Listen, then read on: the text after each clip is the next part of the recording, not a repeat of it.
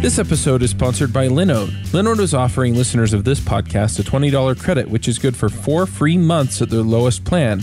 Their plans start at one gigabyte of RAM for $5 a month. You can get your servers in any of their 10 data centers, and their high memory plans start at 16 gigabytes. Get a server running in under a minute. They do hourly billing with a monthly cap on all plans and add on services like backups, node balancers, Longview, etc. VMs for full control, running Docker containers, encrypted disks, VPNs, etc. You can run a private Git server. They provide native SSD storage, 200 gigabit network, and Intel E5 processors. They have 24 7 friendly support, even on holidays, and a 7 day money back guaranteed. So go check them out at linode.com slash rubyrogues. Hey, everybody. This week we're talking to Tyler Renelle. Tyler, you want to say hi? Hi, how's it going? Now, uh, we had you on to talk about machine learning not too long ago, and we've had you on some of the other shows. I think we had you on Adventures in Angular to talk about Ionic or something a while back, Yep. too. Mm-hmm. And I know that you're not doing like the full time JavaScript Angular thing anymore, but it's still interesting to just dive in and see. Okay, you know, you were you were into JavaScript, you were doing a lot of JavaScript, and now you're you're doing other things. What are they now, and and what how how is that interesting to people? Yeah. Um, yeah. So what I'm doing these days is machine learning and artificial intelligence. I'm doing that. I'm doing that. I have a full time job right now. It's a contract position. I'm a little bit in Uh-huh. job limbo right now. Um, uh, but yeah, I did the I did the classic story. You know, so so my my first programming experience would have been like when I was 14 years old playing video games, and then I wanted to make video games, and so I started dabbling with C and C++, QBasic, and all that. I think this is like Yeah. the standard story of a programmer. And then uh, all it through depends. college, It's becoming more and more common. I started another career or graduated from college and couldn't find a job, ran into programming, picked it up, went to a boot camp. Those kinds of things are becoming much more common. Yeah, that's true. It's a very welcoming field, very high pay, very easy to tap Yeah. into by comparison to other fields. I'm always, I'm, I'm like a I think kind of my like who I am is as as known in any community in the JavaScript community, or whatever, is is as an evangelist, a loudmouth. And I Uh-huh. think that's probably why you've had me on various podcasts. So now I'm a loudmouth about machine learning. At one point, I was a loudmouth about Angular. Yep. Um, but that's one of the things I I loudmouth about a lot is people should become programmers. Uh, Mhm. If they're you know if they're hating their field or if it's just not cutting it financially, if they graduated in something that's tough to crack into, like you know politics and English and stuff. Mhm. Yeah, we see a lot of people coming into the field and they're just they're thriving. They're making a lot of money. They're you know having, Absolutely. having a lot of fun learning it pretty easily. Well, then we have space for them too, right? There are companies looking for people all over the place. Yes. Yep. It's a thirsty industry. Yep. But, Um, but anyway, you were saying that you, uh, so you got in, you were um, writing games, QBasic at 14? Yeah, yeah. Well, it would have been C and C plus then. Eventually, kind of like started dabbling with Q and Q Basic, and then you know eventually DirectX comes out. Uh, so I went to college for uh, computer science. I wanted to make video games like g- complete 100. percent That was my goal. Um, by the time I was a senior, and I was still like dabbling in C, C++, C, C++, and DirectX, OpenGL in the background while I was working on my computer science degree. Um, the way I, you know the way I was paying for college was as a web developer. Um, and this was the early days, so it would have been PHP and ASP. Yeah, before .NET, so it, just ASP, ASP and PHP, um, and MySQL. Was, so that was how I was kind of paying for college was as a web developer, um, and m- more and more of my friends started to crack into the gaming industry and would report back with their stories, and it just sounded like a living nightmare. Um, the the amount of hours they work, the the amount to which they're just pigeonholed into one tiny siloed box, working on some widget of the game, and not being not really contributing to the grand picture, unless they're working for a very small game studio. Um, so like just through osmosis, I slow my smile slowly became a frown, and I was like, you know, I'm to stick to this web development stuff. It's real easy, pays real well, and so then that's that turned into Drupal. So I graduated, and uh, you know, I started. I was doing ASP and PHP, and I was like, um, you know, content management systems started to become popular.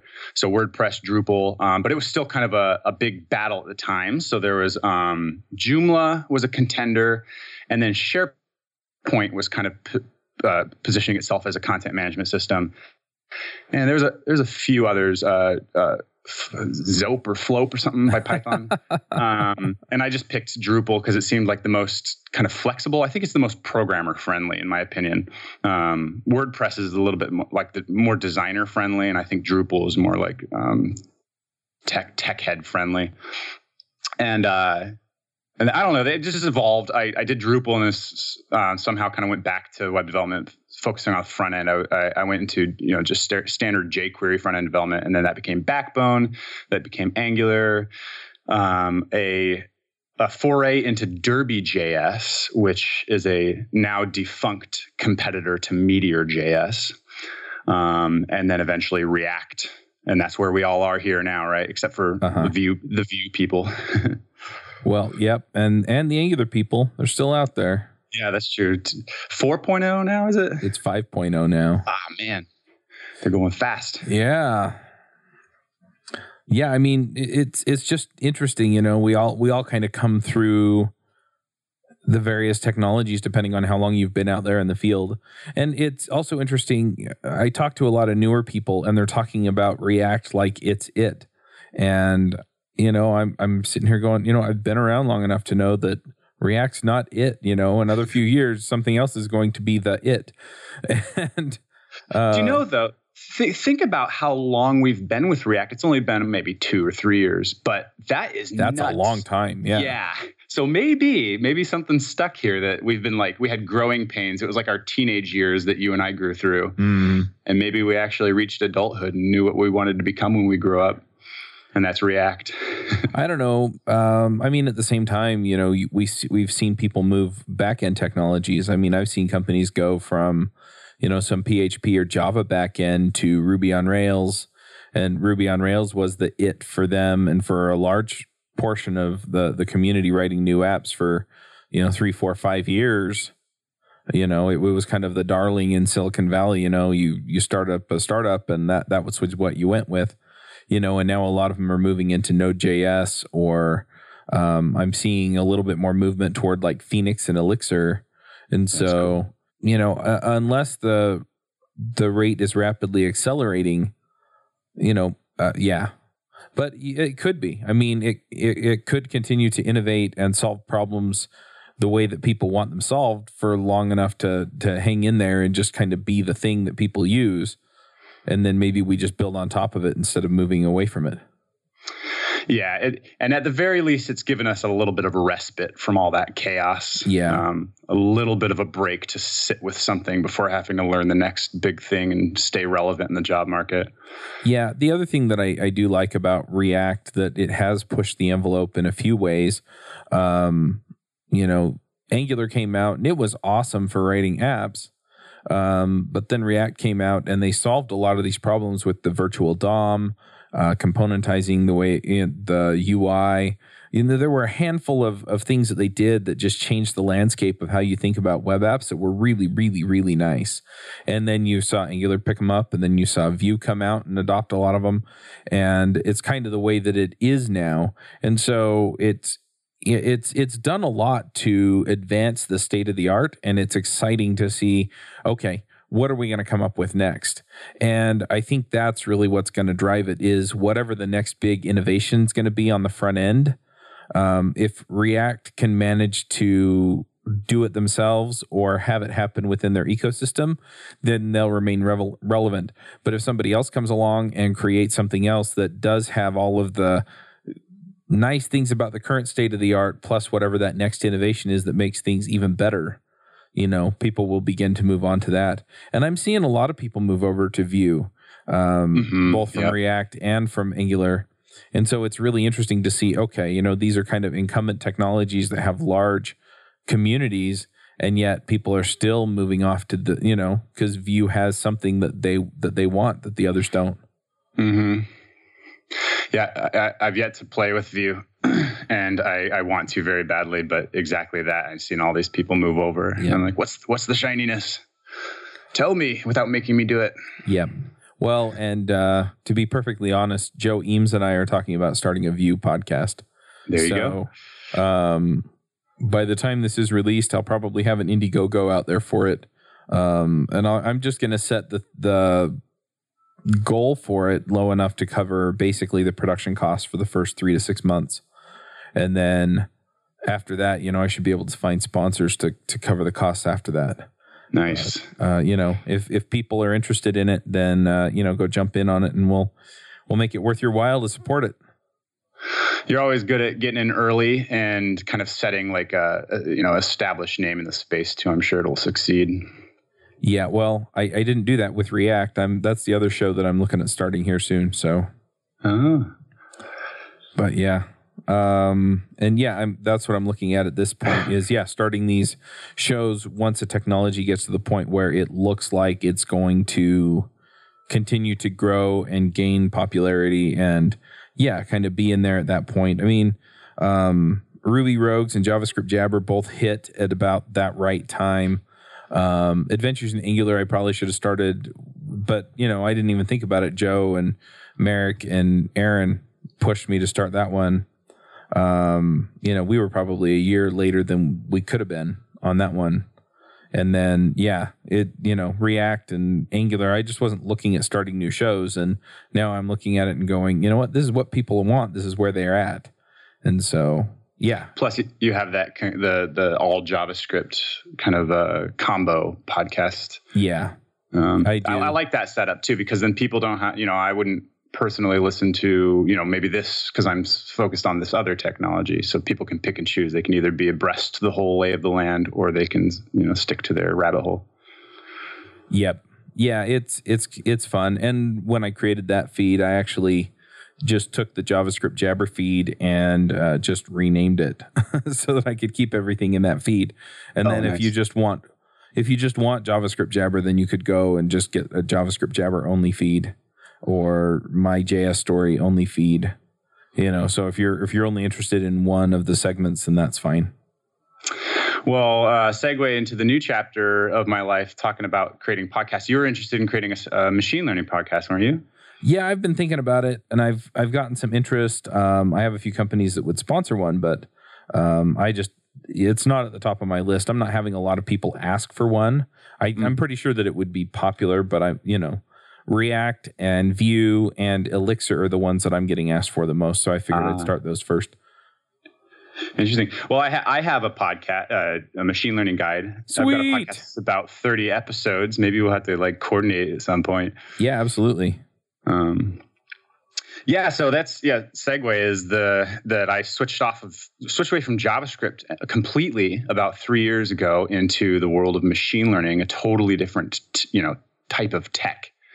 Um, and draw there was so so kind of in retrospect the draw now looking back is that it's very you know it's very popular it's got a very promising kind of career future um, and a lot lots of companies now are looking for data scientists and uh, yeah i just think it's kind of the way of the future for programmers but back then like back when i chose it i had none of that in mind um, i watched the movie uh, what's it called? Ex Machina. Uh huh. The AI movie, and it like all the so all the like robot flicks, you know, AI movies that I'd ever seen were just really sci-fi ish. Terminator and you know like all the Marvel movies and stuff. Oh yeah. so it was all just for fun. It's it's kind of like aliens, AI and aliens. They kind of go hand in hand. Um, yeah, it's um, kind of funny because they essentially take AI and create a character out of it, right? Yeah, exactly. They always make it this this killer bad guy. Yeah. Um, or or I mean, even you know, you you tone it back a little bit, and you have Jarvis, you know, who's the AI assistant for Tony Stark. Right. But but he's still a personality. He's a character. Right. And he has a voice, and you know things like that. And I, yeah, I don't know if if AI is necessarily that, or you know, I think eventually we'll get gen- general AIs that are to that point, but I mean, mostly we're we're talking about other things that are much more specialized. Super specialized. So that's like that's machine learning. Yeah. So that's that's the machine learning spin on it is specialization of AI, specialized application of AI. Yeah. So yeah, so I looked, I watched that movie, and I was like, that actually felt a little real. Uh, you know, very un, very different from my experience in watching AI flicks. And so uh-huh. I did a uh-huh. lot of research, just Wikipedia, went down a rabbit hole, read some books, and I realized, holy crap! Like AI is a very legitimate thing. We are very, you know, fast on the cusp of developing you know, just groundbreaking AI technology, almost akin to the sci-fi movies we've seen. And so the the career choice there I saw is called machine learning. And like you were saying, machine learning is like the specialized spin of AI. AI is the all encompassing term. It means everything from nuts to bolts. And mm-hmm. generally, when people say AI, they mean artificial general intelligence, which is some, you know, like basically a humanoid, humanoid robot or a Jarvis that can think or do anything a human can do as good, if not better. But um, that's what people generally think of when they hear the term AI, but that's AGI, artificial general intelligence standard AI is generally um, uh, specialized. So, like self driving cars, that's actually AI, but it's just specialized to its particular task. And if you you know use the word AI kind of um, with friends and family, tends to be an industry when you, you, position yourself as a professional. You're talking about machine learning, which is a, a kind of a, a, a sub branch of AI. It's a field inside mm-hmm. of AI that focuses on the on the learning component. But it turns out that that may be the most important component of AI because machine learning, the field, has been subsuming the other fields in AI. So, like once once upon a time, image um, image classification recognition, right. all the field of computer vision was a dedicated silo within AI. Now it is now it is owned. It was like acquired by machine learning. Now, machine you know the technology use for image recognition is machine learning. Same with natural language processing. It once was its own field in AI. Now it is a field in machine learning. So machine learning is this bubble inside of the bubble of AI that's getting bigger and bigger and bigger until maybe one day it consumes all of AI and machine learning and AI become synonymous terms. But if you're, you know, interested in AI as a professional, how can I tap into the industry? It's machine learning that you go for. Um, and machine learning is, yeah, like I said, just the capability of a computer to learn whatever the mm-hmm. task may be. And that's that specialized vertical component of it. It's learning how to drive, or it's learning right. how to recognize image, or is learning how to speak. And that's Siri. Siri, uh, you know, and Google Assistant are all natural language processing mm-hmm. um, machine learning components. NLP is a whole field within machine learning. Yep.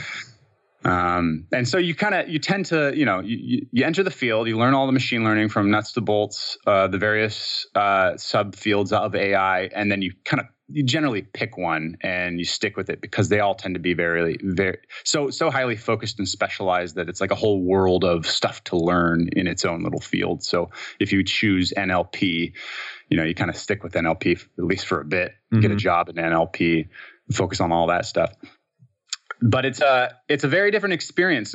I graduated with a computer science degree. I never used a lick of it as a web developer and, a, and, a, mobile app developer. In fact, I was like for a while there, and I, am kind of like uh, re- regretting that I did this. I, I resented my degree so bad because I because like we said at the beginning of this episode, people are coming in from whatever field, philosophy, English, political science. Um, and then they become a programmer. And these guys are, you know, just as good of a programmer as I am. And I'm like, I could have studied anything I want. I could have studied philosophy. I love philosophy. And I, you know, ground my gears on computer science right. and became, you know, became no better for it because I'm not. I mean, even a freaking binary search, like the most fundamental algorithm, never used that in the wild. But uh, computer, uh, uh, machine learning and artificial intelligence is true blue computer science. So that that uh, degree will come back, and you know, it'll be like riding a bicycle when you get back into machine mm-hmm. learning. True Blue Computer Science and Mathematics. It's statistics, calculus, and linear algebra. So math and, and CS, and that that's so it's a very different experience than lear, learning web development and mobile development. Um, these days, it's getting easier and easier. These frameworks are coming out. One a very popular one's called TensorFlow. That's by Google. Yep. It's, it's the Angular of machine learning. And another popular one's called PyTorch by Facebook. So it's the React of machine learning. And they're doing it again. They're fighting again. Um, I like the way you put that. yeah. right now, everybody goes with uh, TensorFlow. I'm I'm doing TensorFlow, and um, everybody's got this this eye like like looking behind them and seeing PyTorch running as fast as it can to catch up. Yeah. Uh, so who knows what the next year will be technologically? But these frameworks are just like React and Angular in that they like shield you from the underlying math to a substantial degree. So you actually you could tap into the industry without having a whole lot of the fundamentals, but it is it's not quite recommended to do that. Um, um you know, people will kind of argue back and forth whether you should tap into web development without having the fundamentals, computer science, or even like JavaScript fundamentals, like how closures work and stuff. Some people say mm-hmm. no, you should study the fundamentals, and some people say, like myself, say yes. Start making a website. You know, get kind of uh, you know get the taste in your mouth, so so you enjoy the experience. You feel like you're doing something, and you can actually maybe even make make a buck. And then you go back to the fundamentals and get better at, at your craft because you might burn out starting from the basics, working your way up before you get to the before you get up there. It's it's kind of a debate that goes back and forth in web development, like uh, top down or bottom up. Um, but in in machine learning, it seems that uh, the best approach is bottom up, and so it can it can be a grueling learning experience. Um, you need the math and you need the computer science, but it's but it's very rewarding, and the you know the payoff is that you're contributing to the you know the grand human picture of artificial intelligence, um, like participating in that space. Um, and it's it's very interesting. Like uh, I, I, this is like my catchphrase is I. Uh-huh. I spend a lot of uh, time, you know, I, I, like on Stack Overflow looking up specific mathematical equations for something in NLP. And like, it's so easy to accidentally go down the rabbit hole of are robots conscious just by clicking links. I mean, that's like, that's how philosophical this field is. Um, so it's in that way, it's rewarding to me. It's, it's more than just making websites for, you know, for a mom and pop pizza shop. It's, am I contributing to something substantial? It's it's good to hear that too, just from the standpoint of the computer science degree. I have a brother that's um, getting a degree in computer science right now, and uh, you know he keeps coming to me and going, "So am I ever going to use this?" And I'm like, "Well, most of the people I talk to, they use it in the interview to get the job." Yep, and that's about it. And uh, so it's it's gratifying to know that some of this stuff that was mostly purely academic is actually going to, you know, come into play as far as how you do things. And I've talked to, um, I've gotten to know um, Kyle Polich, um, who does a podcast on data science called Data Skeptic. Yeah, it's and, a good one. And he talks a lot about a lot of these algorithms and uh, Big O and things like that. And it it it makes sense that a lot of these things that you know for web development only come into play when your request time is too high or um, you know for the most part you're not really doing algorithms you're just you know arranging data in a lot of ways mm-hmm. um, you know yeah these machine learning systems where you're pushing thousands or millions or billions of records through them the performance becomes very important. And a lot of these things that were theoretical, um, such as algorithm design and proving algorithms work the way that you expect them to, and things like that, you know, they, they come back to um, to to a lot of the things that you learn as a computer science major. I was a computer engineering major, so I didn't have to take all of the classes that they did. But uh, even still, you know, so a lot of the discrete mathematics and things like that, it it it plays a bigger role because you're talking about a completely different system that has to care about a lot of these things. Hmm. Yeah, performance is a huge. So uh, the different, you know, I've never but like as a programmer, web developer, uh, mobile developer, I've had my MacBook Pro 2012 edition since 2012, mm-hmm. and you know maybe would pop onto somebody else's computer and run some stuff, or just be on like a public terminal and run some stuff. Mobile mobile phone performance, like I felt like performance was a done thing. We, we're not going to think of that anymore. Um, like the difference in performance from one device to the next was not that big of a deal, even as a developer. It, mm-hmm. You know, it yeah. is a little bit, but in machine learning, um, just like you said, so so image recognition is one of the most taxing uh, of the machine learning tasks. And like without getting into technical details, the algorithm is called a convolutional neural network, and it combines all the pixels with every other which pixel for every layer of the neural network, and it does a mathematical computation at each of those nodes, so you can get into like the order of billions of calculations. Mm-hmm you have to have a GPU these days because uh, a GPU specifically had to have an NVIDIA graphics card. They have a, a, library called CUDA, which AMD doesn't support, that allows you to run these machine learning computations on all their cores. And uh, you know, a graphics card would have I don't even I, I'm probably way off on the number here, but maybe like 2,000 cores or something like that. Where a computer mm-hmm. has eight cores at right. best. And so you have to have a graphics card, one. And two, you have to parallelize the computations to all the cores. And that's what a framework like TensorFlow will do for you. So you have to have that kind of handled for you. And this will bring down your computing time from, you know, four days to one hour. Like it's it's just such an order of magnitude jump um, from one to the other. So you care very deeply about performance on the software and algorithm side and on the hardware side. So a lot of machine learning engineers are very well well versed on graphics cards and and you know AWS um, instance types and all that stuff. The the pot that uh, AWS just released, uh, uh, I think it's called the V100. The uh, I can't remember the name of the graph. They, they just released uh, instances with a very very powerful graphics card I think it's the best you can get on the market right now, and it's like three times as fast as the 1080 Ti. Oh wow! the prior most fast graphics card.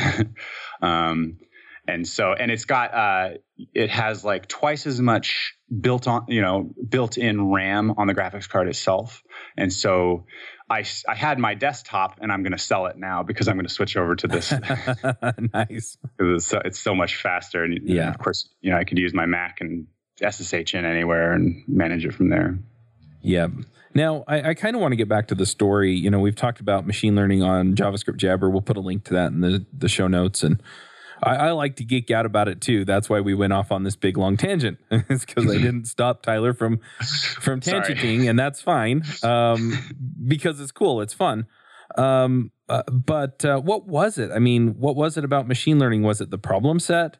Was it that it was real computer science? No, it was what? the mystique. It was the it was honestly, I was watching that movie and thinking, holy holy crap, is that how close we are to achieving this this thing, this robot that like tricks her her trainer guy and then walks out of like is that a, is that a reality or is that sci-fi? All like I said, all the movies I'd watched prior to that were 100% sci-fi and this one was bordering on t- you know too close to home in the technology um, and I did a lot of research, and I came to the conclusion that we are very, very close to achieving, you know, some real sci-fi crap coming up here. Um, so it was it was the uh, the ins- the inspiration, the mystique of it all, sort of. Um, I I listened to this. Uh, I've, I've recommended it on a prior episode of yours a great courses course uh, all about um, the philosophy of consciousness. You know, starting with Rene Descartes and all the way to mm-hmm. the, the latest and greatest in AI by modern technologists. Um, you know, it was like a 24 hour course and it, you know, taught, taught by a PhD, a legitimate university course. And it's saying that basically we still don't know whether machines can achieve consciousness. And there, you know, it's kind of a 50 50 split by um, right. by very, very prestigious researchers in cognitive science. I mean, it's, it's really not as sci-fi as, as people think. You, you know, if you yeah. ask somebody, do you think a machine will be conscious? They're like, no, of course not. And then you get into the to the academics of it, and you really start to second guess, and you think, oh, oh my god, this might be happening. Mm-hmm. Um, so it, it felt like a much more rewarding field to be right to be involved with. Yeah, and it's it's an interesting question too because then you get into what is consciousness? What is exactly. you know, is if it, if it has consciousness. I I heard a snippet of an interview by I think it was Larry Page where somebody was talking to him about AI and basically said, "Well, you know, what what makes us human?" and he said consciousness. And then they asked him about AI uh, a, a minute or so later and he was dismissive of it you know, even if it achieved consciousness, that it wouldn't really be life or, you know, whatever, you know, and that all living things have some level of consciousness, right?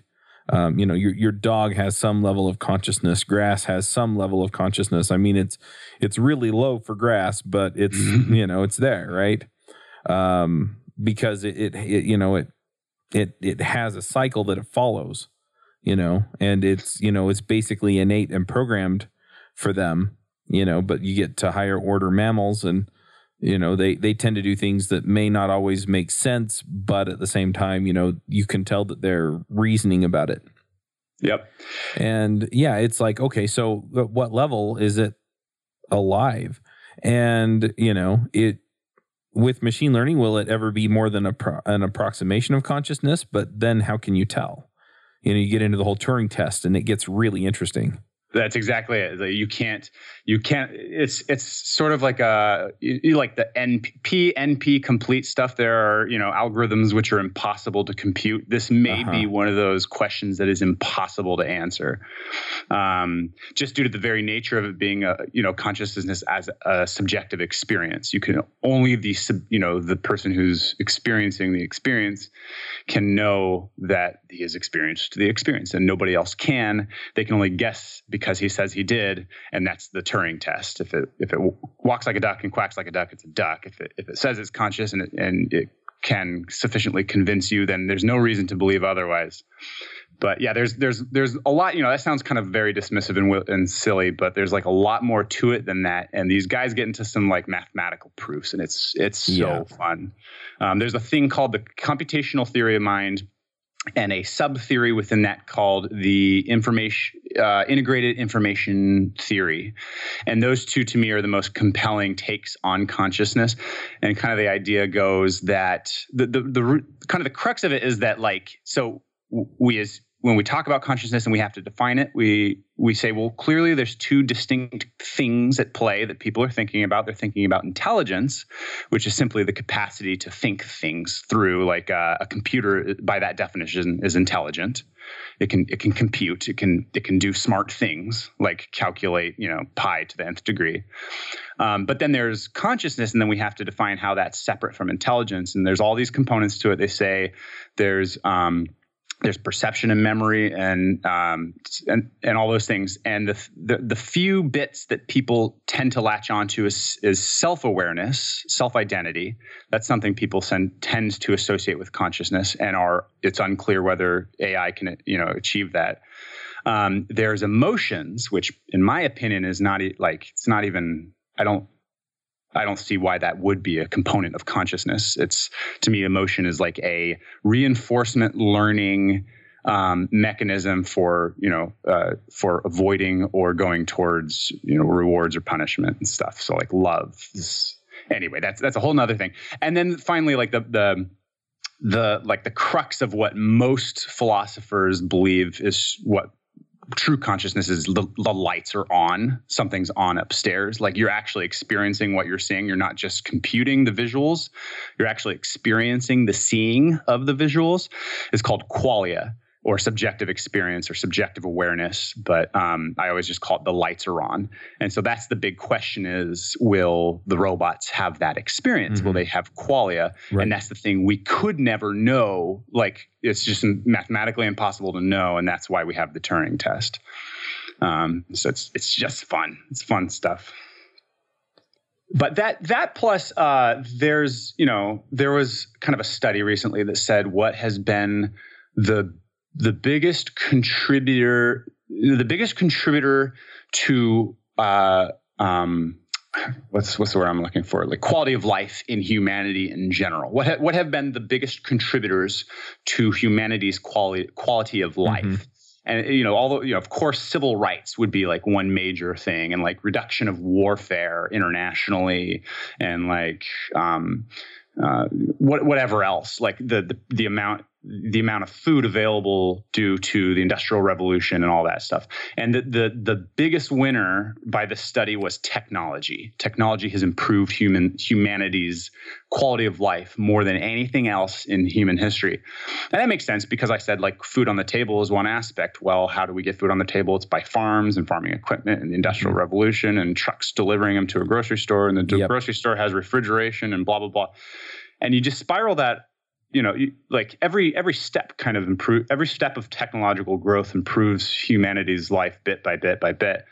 Um, they talk about all there's a big fear about the job displacement that is about to happen due to automation through artificial intelligence.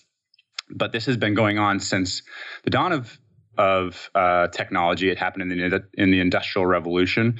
You know, people had to. You know, a lot fewer people are now farmers, but a lot more people are now web developers, and they're making mm-hmm. more money and working yep. fewer hours. So new jobs are created while old jobs are displaced, and we live like fatter kings day by day.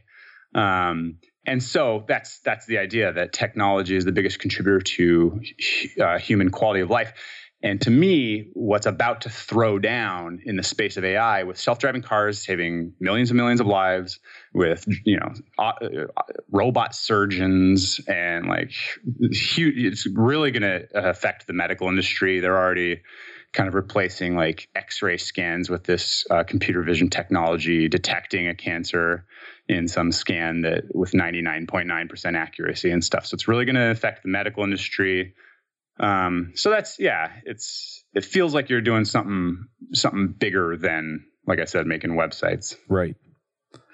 Cool. It was a long answer, but it was it was interesting to kind of hear the thought process there. Sorry about that. No, no, it's all good. Um, what are you working on now? Um, so I'm uh, I'm working for I'm doing a contract for a company called OAG Analytics. Actually, right now I'm just working on D3, uh, uh-huh. D3JS and React, doing some visualization on the front. Right.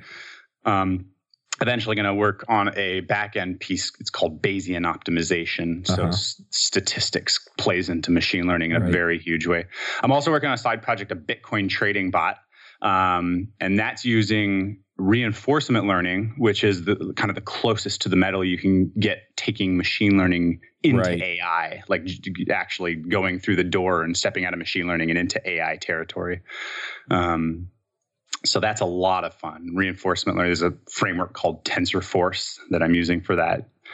It's like React for AI. Nice. And that's that. Always, cool. always looking for a good job in machine learning. if any of your listeners are hiring, definitely, we'll we'll get the word out. Cool. So uh, the last section of the show is picks. Do you run your own freelance business? Or maybe you're thinking about picking up some business on the side? Well, then you need FreshBooks. FreshBooks is the quickest and easiest way to get invoices out to your clients. It's easy to use, it works anywhere, available from any device uh, on the desktop, iPhone, iPad, Android, and all of your data is backed up and secure. And it makes it really easy to get organized and get paid. You'll be tracking time, logging expenses, and invoicing your clients in no time. You can also save time billing, freeing up several days per month to focus on the work that you love, and you get paid faster. FreshBooks customers are paid on average five days faster because there's a link on the invoice that says pay me now. And it's a great way to grow your business. Plus, FreshBooks is offering a 30 day trial. That's right, 30 day trial if you try them out. So go to gofreshbooks.com slash devchat and enter devchat in the How Did You Hear About Us section. Once again, for a 30-day trial, go to gofreshbooks.com slash devchat and enter devchat in the How Did You Hear About Us section. Cool. Um, so you've been on the show. You know what picks are and how they work. Are there things you want to shout out about? Yeah, so I've I think I've mentioned two great courses courses on your on all of your episodes collectively. And so at this at this point, I'm just going to recommend the Great Courses, which is where I get a lot of my knowledge. It's a it's a um, just it's just a courses website, but you know it's kind of like lynda.com or uh, um, you know, all those things. But it's it's for general stuff, philosophy and mathematics and all that stuff. I usually convert them to, from video to audio, and I just throw it on my iPod and listen because they do a really good job of like describing the visuals that you're seeing. So that's actually like I'm doing calculus and stats and consciousness and uh, um, information theory is actually a huge branch of mathematics contributing to AI information theory, Claude Shannon, and all that stuff. Mm-hmm. So yeah, I'm just going to generally recommend the great courses. Very cool. Um, I have to come up with more and more picks because I've been doing more and more of these episodes, and I'm I'm not quite sure what to pick here. Um, one thing that I guess I'll uh, shout out about uh, this will probably come out a week or so before I go to CES in Las Vegas, and um, so I'm just going to give a quick rundown on how I do CES. Um, and I've I've kind of gotten better at it over the years. Initially, I went and I just kind of walked through the floor to see what was going on. Um, but as time gone has gone on, I tend to do a little bit more stuff. So one of the things that I do, and I do this for a lot of conferences. So if you attend conferences, uh, definitely take a this at least this tactic out of the book. Um, if there's somebody you know is going to be there that you would like to meet, uh, email them beforehand and set up an appointment. Um, so I've been doing this with some of the companies that are uh, putting out products that I think will be interesting to all of you uh, in the audience. Um, I think it'll also be interesting to see where uh, machine learning and artificial intelligence come in this year. Um, you could find it last year. I think it's going to be much more up front and center this year. So that should be really interesting just to see. Um, in fact, Tyler, where do you think we're going to be seeing AI at, at places like CES, you know, where people are coming out with what they're working on and talking about the the latest and greatest stuff that they're working on that probably won't go public until later next year or the year after. Hmm, that's a good question. So I don't know. So it's just a lot of stuff. It's a lot of very fast moving. Everybody's working on something different. I don't know if you've seen the uh, Atlas robot doing backflips on YouTube recently. Uh uh-uh. uh so you know, there's a uh, Boston Dynamics was bought by SoftBank, a Japanese robotics company, and they're the at the the forefront of robotics now. They're the leader, I feel, in the industry. And the, yesteryear, they were walking through the forest. There was like a mule version, and then there was a humanoid version, and they got both to like walk through the forest, and they were kind of stumbling along. They looked like drunk people. Um, and this year they have it doing like CrossFit in a gym, and then it like gets on this giant prop and it does a backflip. And wow. it's, a ro- it's a robot the size of a human, bigger than a human. Um, so we're going to see some cool stuff in robotics. There's obviously self-driving cars, but that's old news mm-hmm. at this point. So I don't think we'll see a lot of that. Um, I think there's going to be just a lot of software automation. I think the thing to keep an eye out for as a as a web developer and mobile developer is the amount of automation that's going to kind of hit sideswipe you real fast from the space of machine learning. But I don't know how it's going to come in because um, we there's a you know Wix has a, a AI driven design designer kind of template template system. Oh, interesting. And uh, the grid is an AI driven uh, web like website builder system. But both of those have been around for like two or three years now, and we haven't really seen much coming coming out of it. So it's it's hard to tell when this is going to finally start showing fruit. Um, and how if it's going to like augment web development jobs or if it's going to replace them. Um, so it's you know the sky's the limit at ces there's no there's no telling what will come out in pike. Nice. Well i'll, I'll definitely uh, have a look and we'll report back. Cool. Um, but yeah so the other thing that i do the hotel rooms in las vegas they've got a zillion of them on the strip. And the the majority of CES is in the Las Vegas Convention Center and at the Sands Convention Center. Uh, they have them in other buildings too, but um, the Sands Convention Center is attached to Venetian, which is right on the strip. And uh, anyway, getting a hotel room, um, once they announce the dates, you, you have about a week or two before the the rates for rooms just go through the roof. And so, what I've done the last uh, last year and this year is uh, I actually went on Airbnb last year and that kind of backfired on me. But this year I went on VRBO, which is the vacation rental um, website. And I found a place for, I think it was like $400 for the whole week or something. Nice. Uh, the room rates at this point, if you wanted to get a room in Las Vegas um, during that week, they're going to be like $500 a night. So um, I wind up saving quite a bit of money that way. And then the other trick that I've learned is um, if you go park at the Venetian, um, which is probably the easiest place to get in if you're going to park at one of the buildings that has the the show in it. Um, it'll take you an hour to get back out of the parking structure uh, at the end of the the show each day. And so what I tend to do is I tend to park nearby at like Treasure Island or one of the other uh, casinos that are nearby because most of their parking won't fill up and a lot of that parking's free and it you know they're not checking to see if you're in their casino so you can leave your car there all day um, and so I, I, usually just park and then walk um, and the strip is fairly walkable so um, that all works out that way. Um, just throwing that out there if anyone's going to be at CES. And if you're listening to this and you're going to be at CES, email me and let me know because I would love to meet up with people and um, you know just see what what you're there for, whether you're exhibiting or whether you're actually there checking out the other tech. Um, one funny story that I'll put out there about CES. Um, I know, yeah, I'm kind of I'm kind of picking the fun times that I have in Las Vegas during CES, but uh, I was walking through the show floor at one point. Um, this was like two or three years ago, and um, you know, just checking out the technologies, and I felt somebody grab my arm, and I looked over, and it turned out it was AJ O'Neal, who's one of my co-hosts for JavaScript Jabber, um, the startup that he's been working on for the last few years. Daplie was there exhibiting, and I just happened to walk by their booth. Hmm. And so um, you never know who you're going to run into there. But uh, terrific uh, companies there. I had a good time last year talking to the folks, for example, from Autonomous, autonomous.ai or autonomous.com. Uh, they have, speaking of artificial intelligence, um, of course, I think this is mostly machine learning training that's built into their desks.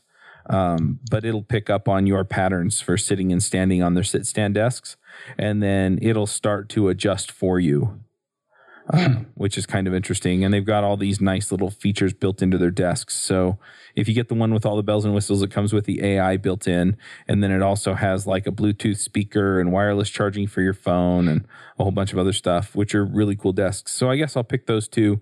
Um, last year, they wound up with kind of a weird. Um, triangle shaped spot right at the entrance uh, in Sands Convention Center. And so, yeah, it was nice to just I just walked in and chatted with them, and they were, you know, they were plenty uh, interesting to talk to, and they had their they had like a Raspberry Pi or something set up to coordinate desks so they would move up and down in different patterns and stuff, which was kind of fun. And they had this weird shape, but that was fine. They just filled it with desks and then talked to people. So anyway, um, so yeah, lots of fun stuff, um, and definitely looking forward to connecting with folks. Um, but yeah, that, that's what I got. So I know I just kind of rambled, but hey, that's what you get. Um, now, one last thing, Tyler. If people want to get a hold of you, you mentioned maybe people want to hire you. Uh, what what are the best ways to do that? Yeah, just just Google my name, Tyler Renelle, R E N E L L E. I think there's only one in the world, actually, at least that's on the internet. Um, or my LinkedIn profile would be the place to be to go. Uh, I'm pretty inactive on Twitter, um, and then my my yeah, so my LinkedIn profile. Awesome. All right. Well, um, we'll go ahead and wrap this one up then. Thanks for coming, Tyler. Thank you. All right. We will uh, catch everybody next week. Bandwidth for this segment is provided by CacheFly, the world's fastest CDN. Deliver your content fast with CacheFly. Visit C A C H E F L Y dot com to learn more.